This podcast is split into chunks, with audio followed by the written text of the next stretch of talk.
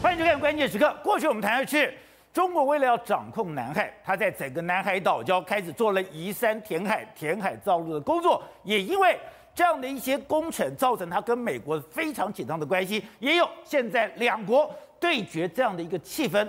但中国怎么想也没有想到，人定胜不了天。现在就算你透过你的工程技术，你在整个大海之中盖出了这样的一个岛礁，但这个岛礁经过海水的侵蚀，经过风沙的侵蚀，我们发现，经过这几年之后，你有些的码头竟然不见了，很多的防波堤竟然消失了。也就是，当你碰到了老天爷真正的反扑之后，你似乎一点能力都没有。也难怪说，美国在前2年，他不断讲说，我要轰炸你这些南海的设施，现在他不讲了。为什么不讲？或许根本不用美国动手，总有一天在海水的侵蚀，在整个风沙的肆虐之下，难道说这些的岛礁最后又会归于虚无吗？在这一段里面有2位来宾加入我们讨论，第一位是台湾国际法学会的副秘书长林庭辉，庭辉你好，大家好。好，第二位是我们好久不见的资深媒体人黄春华，春华你好，大家好。对，是哦，是。真的人定胜不了天吗？没错，中国花了这么大的力气，这么大的代价，还盖了一个全世界最大的造填沙船。对，就没有想到，我在碣碧礁、南薰礁、永暑礁、华阳礁、赤瓜礁、东门礁、美济礁盖了这些机场，对，跑道盖了这些的建筑物，对，现在已经受到最大损伤了吗？而且共产党相信所谓人定胜天啊。这毛泽东曾经说过：“与天斗，其乐无穷啊！”这样，所以他在南海与天斗。对，没错，他要跟天斗。为什么跟天斗？在南海这些地方里面，过去只是礁，我要想办法把它变成岛。于是我盖了，弄了，花了非常多资源把它盖成岛之后，上面有雷达站、飞机场、跑道都出来了，军人都可以在那边驻扎了。想说，万事无已经准备好了，就没想到宝杰，你知道，现在一场大风大雨来了之后，这几年的这个花费，原可能都会打水漂。你说。中国在整个南海基本上预估已经花了5000亿的人民币，是5000亿人民币就等于是2兆或3兆的一个台币，对，全部都打水漂了。而且不只是打水漂，他因为在这个地方盖岛礁之后呢，他现在跟周边国家越南、菲律宾啊、马来西亚都处得不是很愉快，甚至还引来什么？引来美国、引来这个澳洲都在关心南海的这个问题，所以。南海问题，它其实并没有占到便宜。对，再就是说，这些所有过去花了那么多钱的这个岛礁，目前的可能都有沉没甚至被侵蚀的危险。这样，经济学人或是中国大陆内部都自己预估哦，这个可能是5000亿人民币的另外一个大钱坑。这个跟“一带一路”的最后的结果下场，搞不好是一模一样的。好，所以经济人就想了：难道中国去投资一个？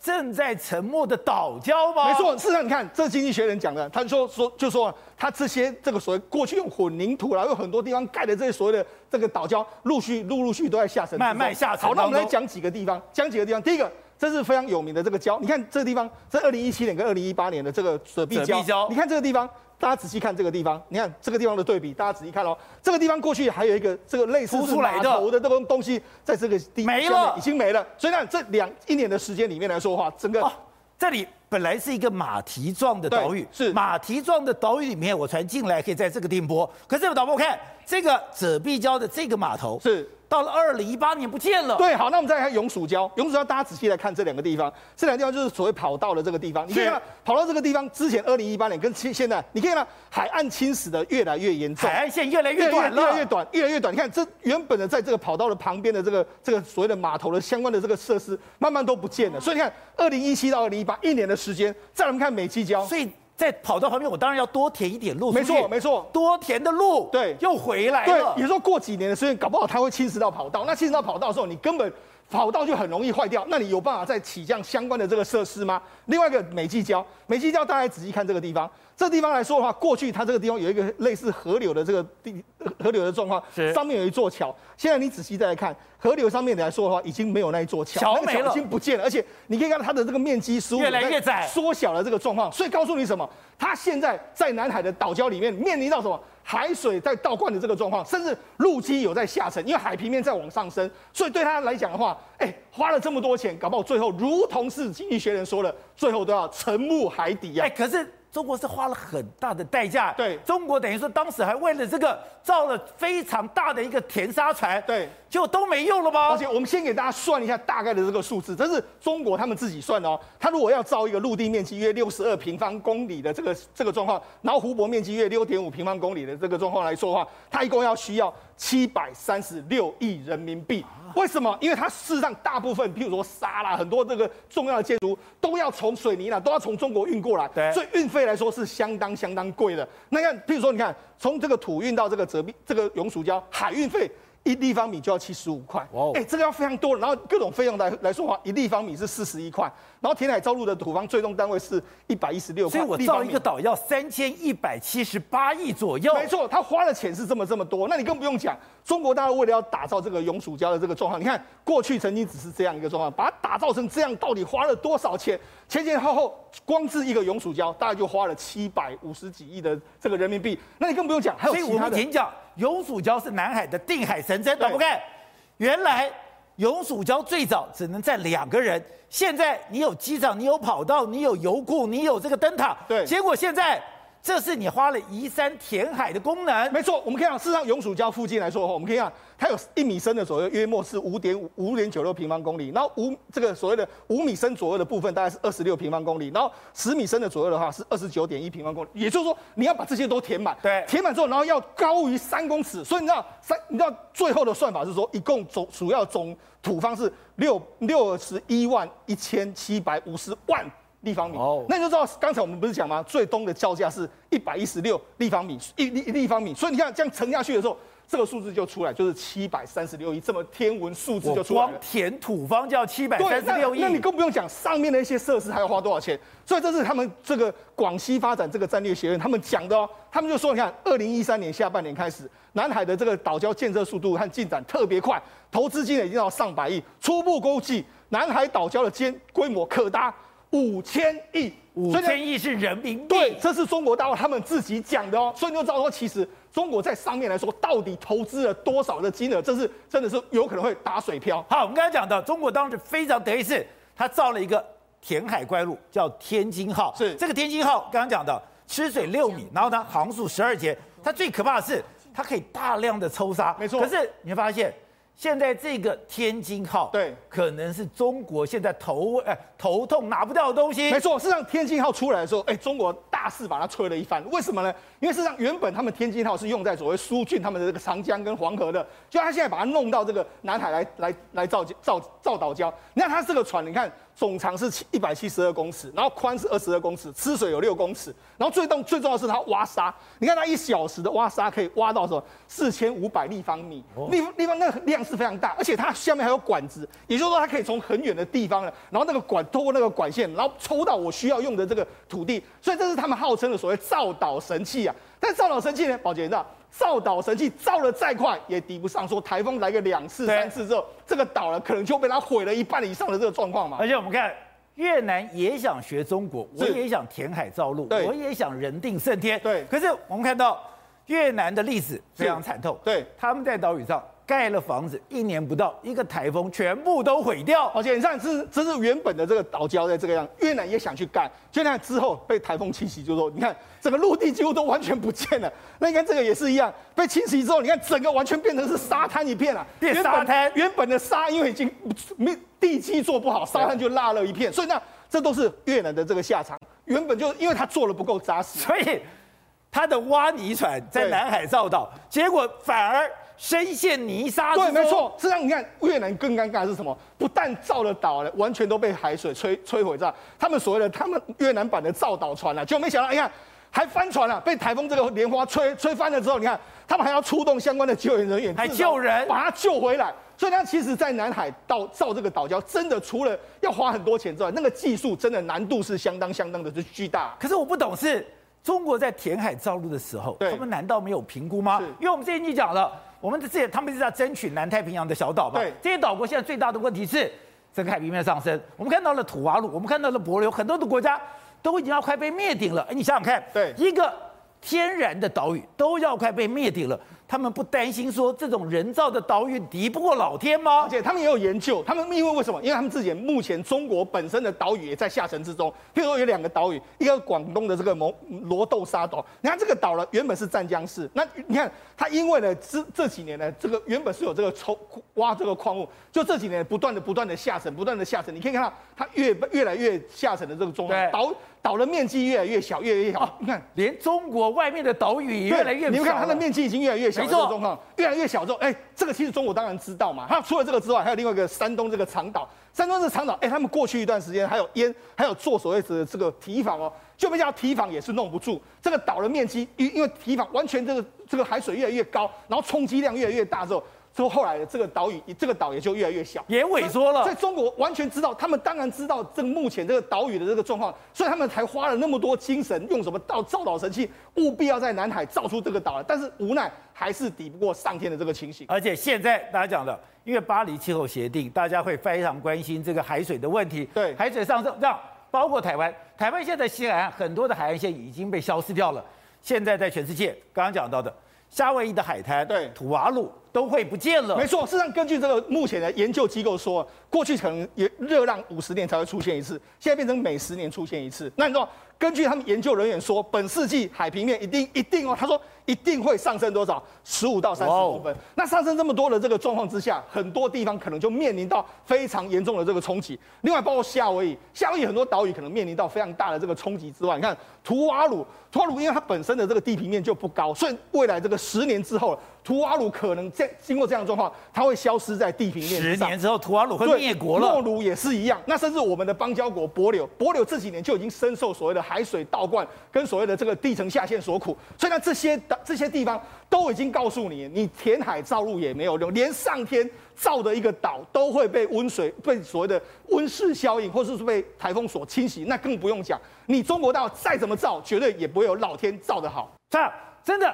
像施中所说的，我花了5000亿人民币盖着这个7个岛礁，已经慢慢在侵蚀当中，而且势不可挽了。宝杰，这5000亿人民币其实是打水漂，而且会入沉海里，再也无法回复了，回不了了吧？像现在那个呢，像永暑礁花了700亿人民币嘛，美济礁也是500-600亿人民币嘛。你看，看起来都有机场，飞机都进驻了，对不对？很漂亮，哎，有机场，有跑道，甚至我有油弹库，我连雷达、飞弹基地都有。 是啊，但是大家发现说，它下面呢那么骄傲的填海造陆，宝杰，你就发现地基发生什么事情吗？地基怎么了？像海绵一样，海绵是什么？非常疏松的，对，非常空洞的，然后慢慢的这边的压力是不均衡的，所以它那条跑道呢，接下来有时候海水涨了一下子，你就会看到海水就开始把它给吞掉了，因为它每年一定会下沉，但是下沉以外它就这么长一个板子，对不对？对，宝杰，我跟你讲，它不是均匀的下沉，这边可能沉下去3公分。 这边沉下去1公分，它的跑道也都不能用了，它会扭曲，因为下面的整个我们一个东西放到海面上，海面就会这样子松软嘛。那这个状况是什么？它呢还不是像各地的沿海造陆，是在往外面推出去，对，它是在海中央啊。海中央是什么？宝剑叫在整个南海边最可怕是什么？它下面的水流啊，比我们洗衣机还可怕。 它是5层像血滴子一样，在它下面乱逛。你说底下有5层水流？对，我们记得中共时他们潜水艇不是有一次就经过那附近的时候碰到海底悬崖吗？对，突然急降了100多公尺吗？没错，因为它下面的水流的密度、温度、湿度、盐度都不一样，但是它的流量那个一个冲过来比原子弹爆炸的能量还要大。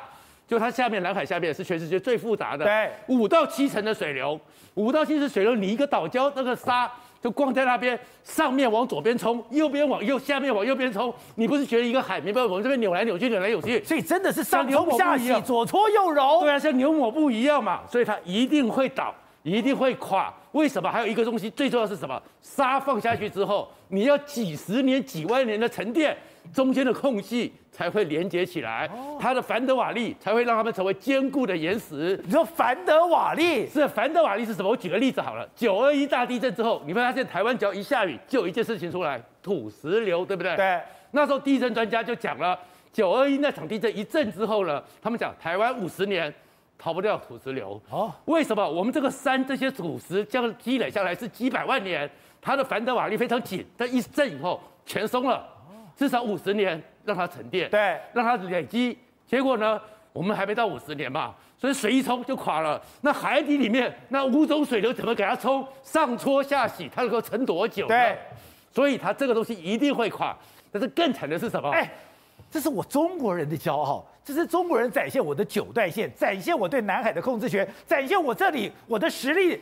结果我花了这么大的代价，移山填海，这个造陆，没有想到最后是提篮子打水一场空。宝玉看更惨是什么？他们还没有算到一件事情，现在强烈台风不是过去在太平洋那边发生，对，南海中间随时就有台风起来。没错，他们那时候算的时候有没有算过台风？没有，没有，所以上面还会被台风给乱吹，所以大家就难怪越南。 根据这样，南的越南也造了一个岛礁，越南不到半年就被吹掉了。对，所以他们这个讲说你一定完蛋，但是可不可以撑住？可以撑住啊，撑住怎么样？那就花钱再去嘛。可是宝剑道花钱要花多少钱？花多少钱？恐怕不是5000亿，不然呢？5兆也不够，50兆恐怕都不够。为什么？因为你说我维持的费用比我建造的费用还高。热力学第2定律就告诉我们，你任何东西投能量下去之后，你不可能永远maintain这个system，对，你一定要不断的投能量下去。所以有时候填海造陆是很简单的，维持才是最困难的。 维持才是要花更多的钱。对，我举个例子好了，全世界都有在填海造陆，靠着岸边出去嘛。日本最有名的就是关西机场，没错，非常厉害，非常漂亮，也是填海造陆出来的。当时他花了多少钱去填海造陆嘛？多少？200亿美元。哦、但是200亿美元，你知道他现在花了多少亿钱去维持它吗？多少？去做那个从下面的体防波堤各种东西不断的更新吗？1000亿美元。 我要去维持它，花了就是5倍以上。对，而且他们当时在设计的时候就已经想到会有路程，对不对？所以宝剑它下面还有906个超级起重机，就是你有稍微平了沉了一点的时候，我把你撑起来，我把你撑起来。他早就做这个准备都没有用，他现在每一年还是下沉6公分，是已经累积下沉了3.4公尺，所以现在还要讲说要怎么编一笔大预算。 把整个关西机场给救起来，所以你说我花了200亿去盖了一个机场，我现在花了5倍的1000亿，也只能基本的维持，还继续还要再投钱下去，还要再投钱下去，因为你看到我们看那个画面，下一个雨对不对？就刚刚讲的，它会扭曲，会不平，所以有的地方淹水，有的地方没水，它是整个你一个2400多公尺的跑道，你在这个水里面就是摇摇晃晃的，所以习近平你花这么多钱，你会把它给拖垮掉。关西机场。 就是这个7个岛礁的下场，更不用讲。杜拜够有钱了吧？杜拜够大了吧？杜拜搞了一个世界岛，也垮了，也垮。而且，宝杰最重要的是，他们都在岸边，他们的水流没有这么大。然后你是在水中央，你的海水里面的深度是几千公尺，光那些水流，光这些气候，你能够撑多久？习近平，你要维持你的面子，可以继续花钱，比苏联还会花钱，看你能不能花了把它撑住，不然就垮了。所以，苏联是被星战计划拖垮。 你不要被你的南海计划给拖垮了。所以当时苏联是外太空的星战计划，而我们海里的叫做内太空。所以习近平帝国可能会垮在这个内太空里面。而且你说，现在对习近平来讲，还有一个更可怕的消息是，现在不是只有在海边，在这个南海，在整个内陆、深海、升级内陆里面，它的西部军区。 出大事了！其实整个中国，我们天天看到是东部军区、是南部军区，因为对我们威胁最大嘛。可是宝剑道对习近平来讲，对中国来讲，最危险的地方、最复杂的地方、最多军队、最强的部队在哪里？在西部军区。那中国最强的部队在西部军区，因为他要负责新疆、负责西藏、负责印度、负责阿富汗。可是现在印度跟他对干起来，阿富汗那边的 ISIS-K 也不断的有动作，然后呢，对他们新疆有多大威胁？可是宝剑，他最近呢，竟然很奇特的是，这么重要的地方。 他的战区司令9个月里面换了4个，换了4个就算了，换上去之后没多久，现在呢，张旭东是去年12月被放上去的，对，换上去之后呢，宝杰今年7月的时候，突然之间说张旭东生病了，啊，没有讲理由就把他给换掉了，换掉之后7月5号呢，换了一个徐启林，可是宝杰7月6号的时候又把徐启林换掉了，怎么回事大家不知道，可是今天一个新闻出来。 张旭东竟然死了，哦，才58岁。当时习近平升他上去的时候，还叫做是陆战的铁汉，他是一个非常有实战经验、身体非常好的人，怎么可能去了以后竟然得了癌症，胃肠有问题就死了？而徐启林更奇怪，徐启林才当了2个月，也说他的胃肠有问题，也是胃肠有问题，也是让今年9月6号又把他给换掉了。可见这一个最强大的军区、最重要的军区。 习近平根本就是对于这些将领根本控制不住，而且将领很奇怪。最后的消息都是说，因为在这个地方太高太冷，胃肠会不好。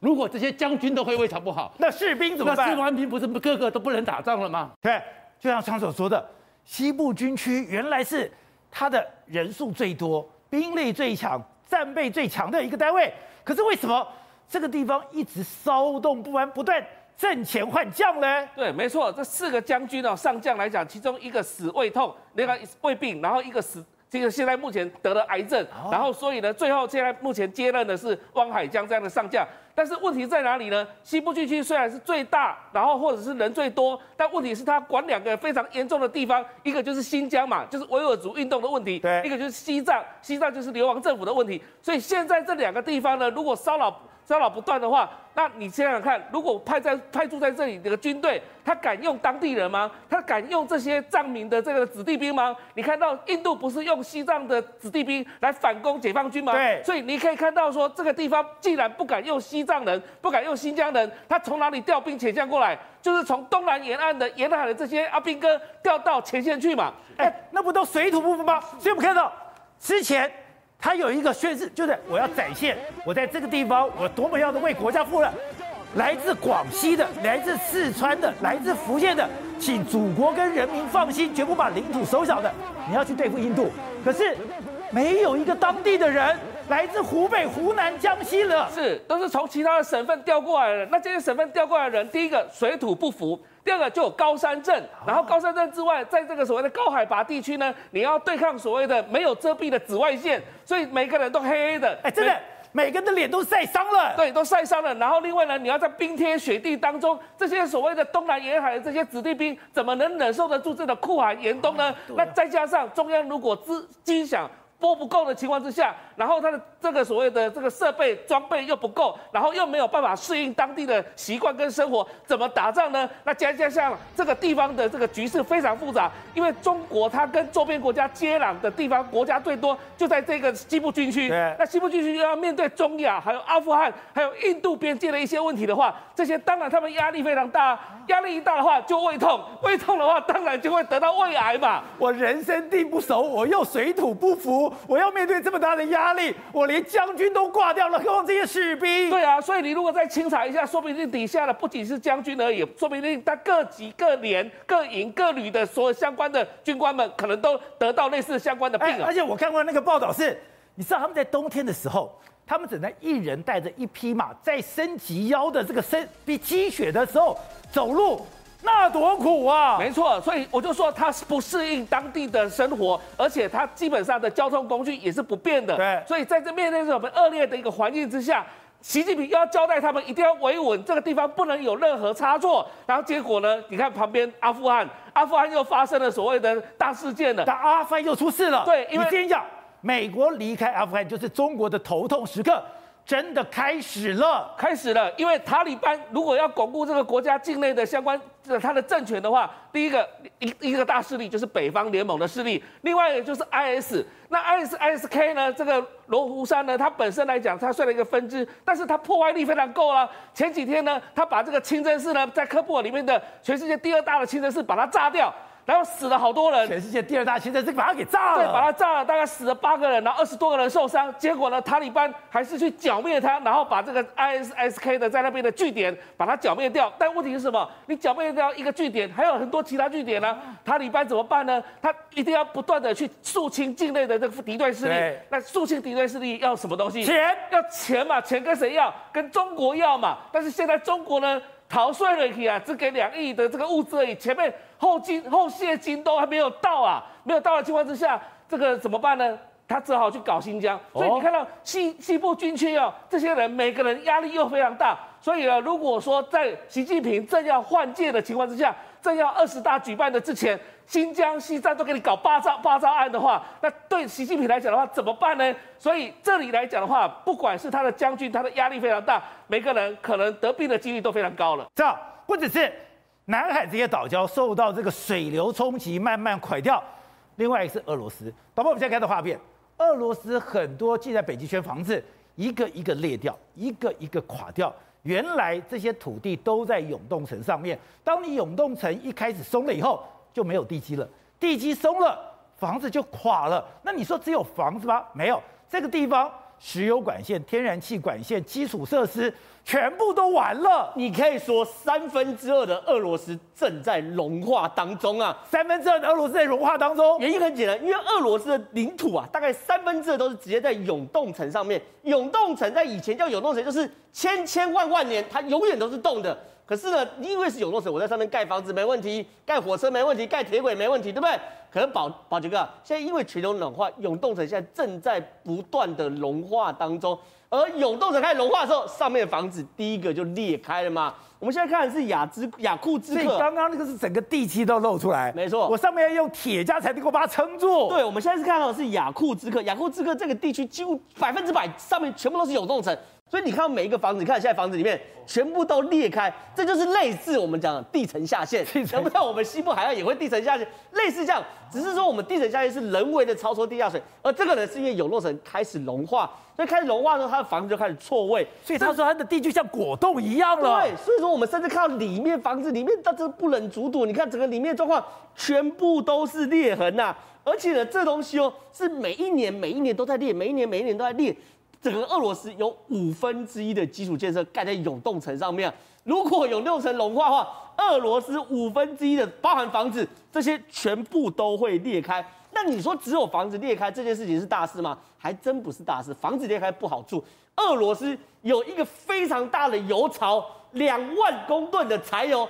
因为永冻层裂开，整个油槽一起倒下来。油槽，对，我们现在看到这个油槽倒下来的画面。这个油槽，2万公吨的柴油，然后呢倒下来不打紧哦，就它旁边是条河，对，它直接就整个灌到这个河上面。所以你用空拍图看那个河，那叫做血染北极圈啊，就整个北极圈这个河全部你看，全部都是红色状况。对，然后用空拍图看哦。 非常惨啊。然后最夸张，这都石油外泄，这石油外泄，那这石油为什么外泄？原因很简单，它原本是石油都是一桶一桶那种架起来的高桶，对不对？结果呢，那个架的那个地方刚好插在永冻层上面，永冻层融化，整个槽就一起倒下来。然后一起倒下来之后呢，当地的政府说隔了5天才发现这件事，5天才发现，真的太大了，真的太大了，所以俄罗斯真的太大了，真的太大，隔了5天，所以普丁都气到炸，普丁在那个时候还在这个区域宣布紧急状态。 所以你要想看，俄罗斯现在面临到麻烦是，真的是它的国土正在融化当中，甚至我们在西伯利亚有一个叫做地狱之门的，它叫巴塔盖亚坑。这个巴塔盖亚坑很有趣，它本来就是一个大型的天坑，可这个巴塔盖亚坑的天坑呢，每一年就这个长大10到30公尺哦，每一年都在长大，它还在裂解当中。所以我们来看，我们看这张图，它很清楚，你看在1991年发现的时候，算是苗条的，对不对？比较细，比较小。 就是一年比一年大，一年比一年大，到2018年的时候，已经变一个超级大的天坑。这个东西你说变大有什么了不起？很简单，它永冻层一直在融化，所以它坑越变越大，对不对？可是呢，因为这个坑哦，里面有最后一块冰河时期的冰啊。简单讲，这个是千万年在冰河时期，它里面就有冰了。就永冻层融化的时候，这冰里面有细菌，我们不知道什么东西，有大量的碳排放量，这些东西都会随着这个永冻层融化而跑出来。 那这东西如果万古病毒就存在里面，对，如果是古病毒的话，那怎么办？如果就算没有古病毒好了，它如果只是单纯的那个碳排放量，都说里面蕴藏的碳已经超过人类至今每一年释放的碳，所以你这个东西我们搞半天全球暖化，因为永冻层的融化是越来越难熬。快点，我看一个数字吓死了，欧洲天然气涨6倍，你说涨了已经停了吗？没有，这2天。 又涨了60%，对，所以现在对于整个欧洲来讲，真的是进入到一个非常危险的能源危机。你知道我们以前在英国念书的时候，你知道我们那个相关的价钱是怎么去算的吗？对不对？我们总共有5个房间，我们都是住那个像是雅房的。对，如果说今天创夏哥的老婆来找他，我们会这一天。 加2个人使用电费，我们的电费是算到是把所有电数算出来，所有天数算出来，哪一天有多少人全部算出来，然后算到非常细，因为英国的电费全部都是天然气，非常贵，所以我当时10几年前就用这种算法，你可以想象现在涨了6倍之后，他们的人的那个负担有多重。哎，从这个图表就知道有多可怕。 看这样的评委去，到这个地方一飞冲天了。一飞冲天，我跟你讲啊，他们现在估算出来啊，他说，因为这个价格实在涨太高，他们估算了从今年10月到明年4月，也就是整个主要用那个暖气的主要这7个月里面，英国一个普通家庭会因为取暖费用而额外增加1700英镑，1700英镑换算成台币是6.5万台币耶。所以你就知道说，当现在能源的一个高涨情况之下，他们说英国光是以英国来讲，就有数百万的家庭可能因此而发生财务的危机，因为这种能源价格这么严重，真的很重要。因为你这个其实一个人家庭收入都有限，当你的这个能源价格这么高的情况之下，它会冲击排挤到你其他的支出，像是食物。所以他们说现在英国的这个问题已经相当严重。那除了英国之外，你知道像德国，我们想说，德国感觉上应该是比较好啊，那个比较发达，就错。德国光今年以来，他们说光那个价格也涨了光是第四季价格就涨了至少12%，而且是第四季。从今年以来的话，也是以倍数成长。那呢，他们说德国光是以冬天预估，因此而额外增加的取暖费用也是增加了735欧元，大概也是2.4万台币。所以英国跟德国现在都凸显出一个问题是，整个欧洲的一个能源荒的问题真的是很严重。所以不是中国的冬天很难过，是整个全世界的冬天都很难过，都非常难过。而且像是荷兰，还有包括英国天然气的期货价格，这2个交易的中心全部创下历史新高的一个记录。然后刚提到英国的天然气的价格是创下13年以来新高，等于是2008年。大家都知道2008年发生了什么事，就是全球金融那时候整个飙涨到一个高点。所以现在大家都发生一个状况是，通膨是不是真的要来了？能源价格是飙涨到快要导致整个全部的物价上涨，一个通膨压力。确实，现在不是只有欧洲跟亚洲在面临这状况，连美国都出手了。美国在6日的时候，他们能源部长出来说话。他们说，现在确实整个包括美国自己的汽油价格均价也创下7年来新高，每加仑来到3.19美元哦。他们要提前去防范这个物价飙涨跟能源飙涨的状况，所以他们已经祭出2个政策。第一个政策要增加供给，什么叫增加供给？因为美国他们是有战备储油了，他们说考虑把这个战备储油释出，希望可以增加供给的方式来来平抑这个油价。第二件事情，如果情况再恶化下去的话，他们甚至要考虑宣布禁止原油出口。我们知道，美国这个国家是非常对它能源政策是非常谨慎的。过去40年，他们有40年原油是完全不能出口的，因为他们认为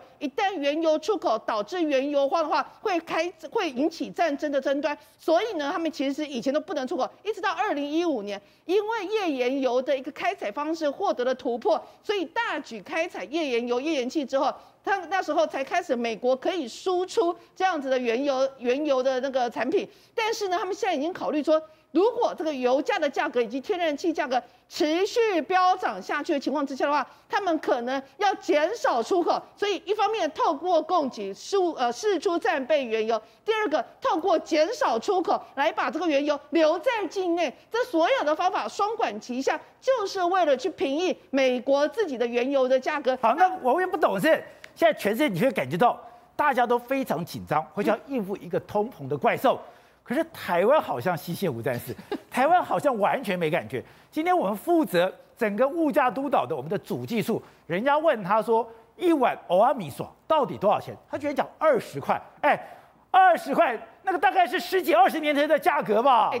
我觉得这个主计总处这个处长也很奇妙。他先问说，哎呀，那你知道现在一个那个蚵仔米线多少钱吗？他说我记得哦，我小时候吃的时候是15块到20块。结果后来人家委员就继续问他说，那你到底知不知道现在多少钱？他说大概是20块。20块？他以为你今年30岁哦，你现在都已经白发苍苍，你都知道你不是你。如果别人讲，就算你是主计长，主计长不是跟物价有关系的吗？所以你就知道，现在有点可怕的一件事情是，原本应该是去照顾到全民物价的主计总处的处长，如果主计长他对于像这样子的一个牵动民生的物价，毫无所精，不知今夕是何夕，某一种程度上其实是有点危险的，因为他搞不清楚现在到底米价多少钱，到底那个猪肉多少钱，甚至连油价连那个所谓的那个虾那些食物多少钱。所以主计总处公布9月份的 CPI 的物价指数来到2.6%，是8年来新高。所以现在今天所有的主要的财经媒体的头版头新闻都是